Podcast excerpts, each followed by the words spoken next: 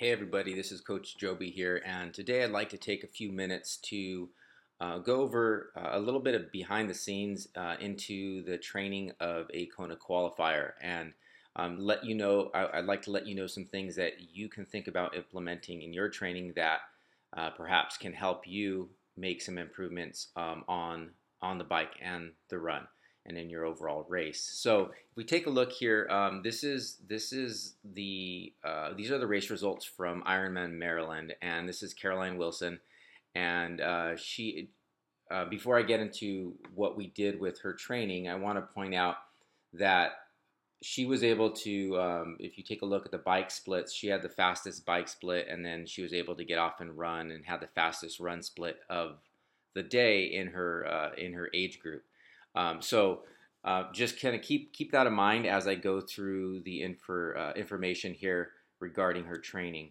So um, this is this is the actual uh, power file from or the Training Peaks data from her bike split. Uh, her her average power was 160. Her normalized power was 161 watts. Um, and I want to point out that uh, her cadence was a 74. So we have we have switched Caroline's cadence to um, bring it down into the mid 70s because this this just works for her and uh, and in in many cases and and for so many athletes this this is a an effective cadence for the Ironman distance. Now, I'm not saying that everybody should blindly just go and, and ride at a 70 RPM because you have to be able you have to train to be able to push this cadence and this wattage um, without overtaxing your legs. So there, there's things that you do within your training to make this cadence sustainable. And if you're used to riding at, let's say, an 85, 90 RPM, then then you need to make sure that you make the shifts in your training so that on race day this feels completely normal and natural.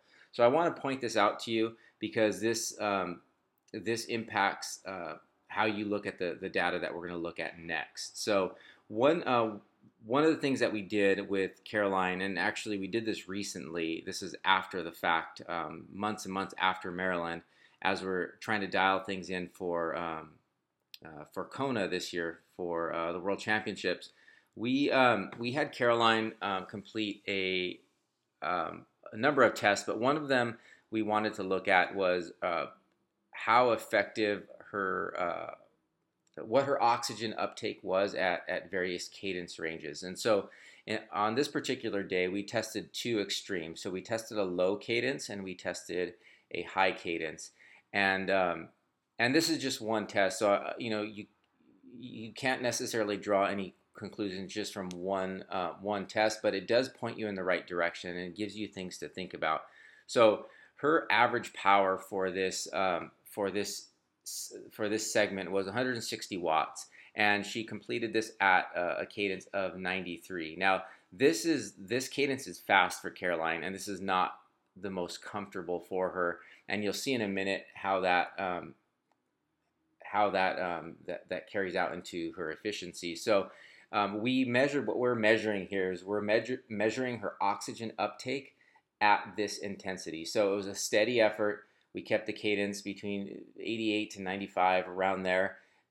She averaged 93 um, RPMs, and her oxygen uptake was uh, 40 milliliters of uh, per minute per kilogram. So that's that's how much oxygen demand. So if if all things being equal, if we could reduce the oxygen demand at the same intensity, then that that means that the athlete is more efficient. Okay, so um, we after this this interval, we allowed her to stabilize, and, and her heart rate came down uh, to a baseline of about 105 beats per minute, and we stayed there for a while, and then we went back into another interval. And uh, for this interval, we we had her ride at a higher power output, and and this wasn't necessarily by um, by design. She the, the target was 170 watts for both intervals. But what ended up happening is at that higher RPM, she struggled to get her power up. Um, and at the lower RP, RPM, it just kind of naturally started to to rise. And so what we didn't want to do here is we didn't want to have any big spikes and drops in power.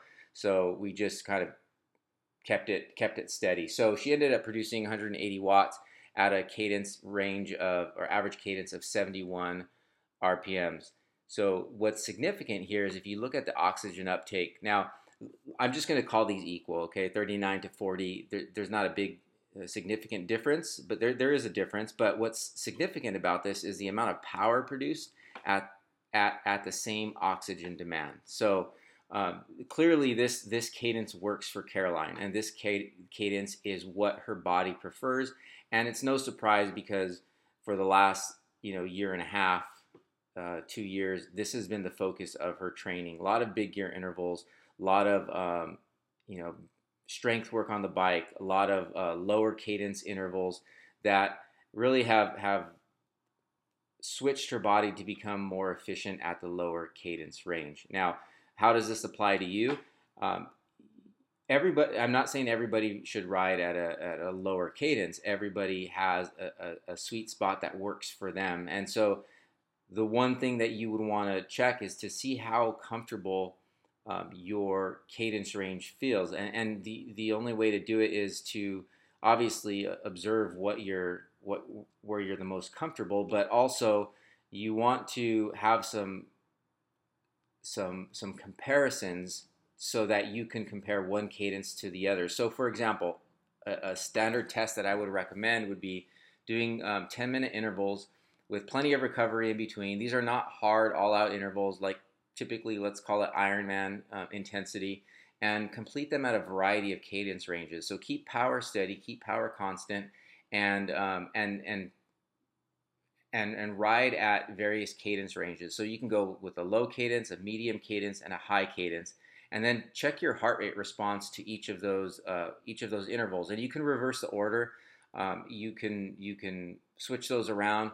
But the main thing is that you, you want to make sure that everything stabilizes before you go into the next interval. Don't go into the interval with an elevated heart rate because that'll impact the, the results. So allow your heart rate to come to a baseline level for a while and then go into the next interval. So let's say, for example, you're doing 10 minutes of these intervals. I would say um, give yourself a good five minutes of just really easy, comfortable riding, easy spinning, um, and before you go into the next interval. But have a baseline heart rate that you're going to drop to for a while before you go into the next interval.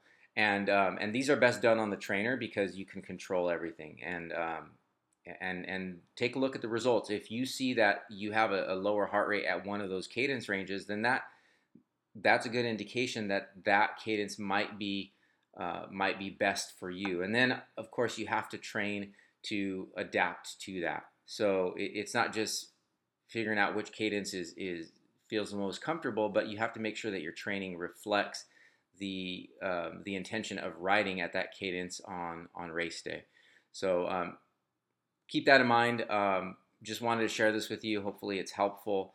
Um, don't just go out there and blindly ride at a certain cadence. Test things out to see what is really ideal for you. And uh, if you are interested in doing a specific cadence t- test where you do measure your oxygen uptake, um, let me know. You can send me a, a message, and uh, and we can we can set one of those up um, to help you dial in uh, a cadence range that that might work for you. All right. Hopefully this was helpful, and have a good day.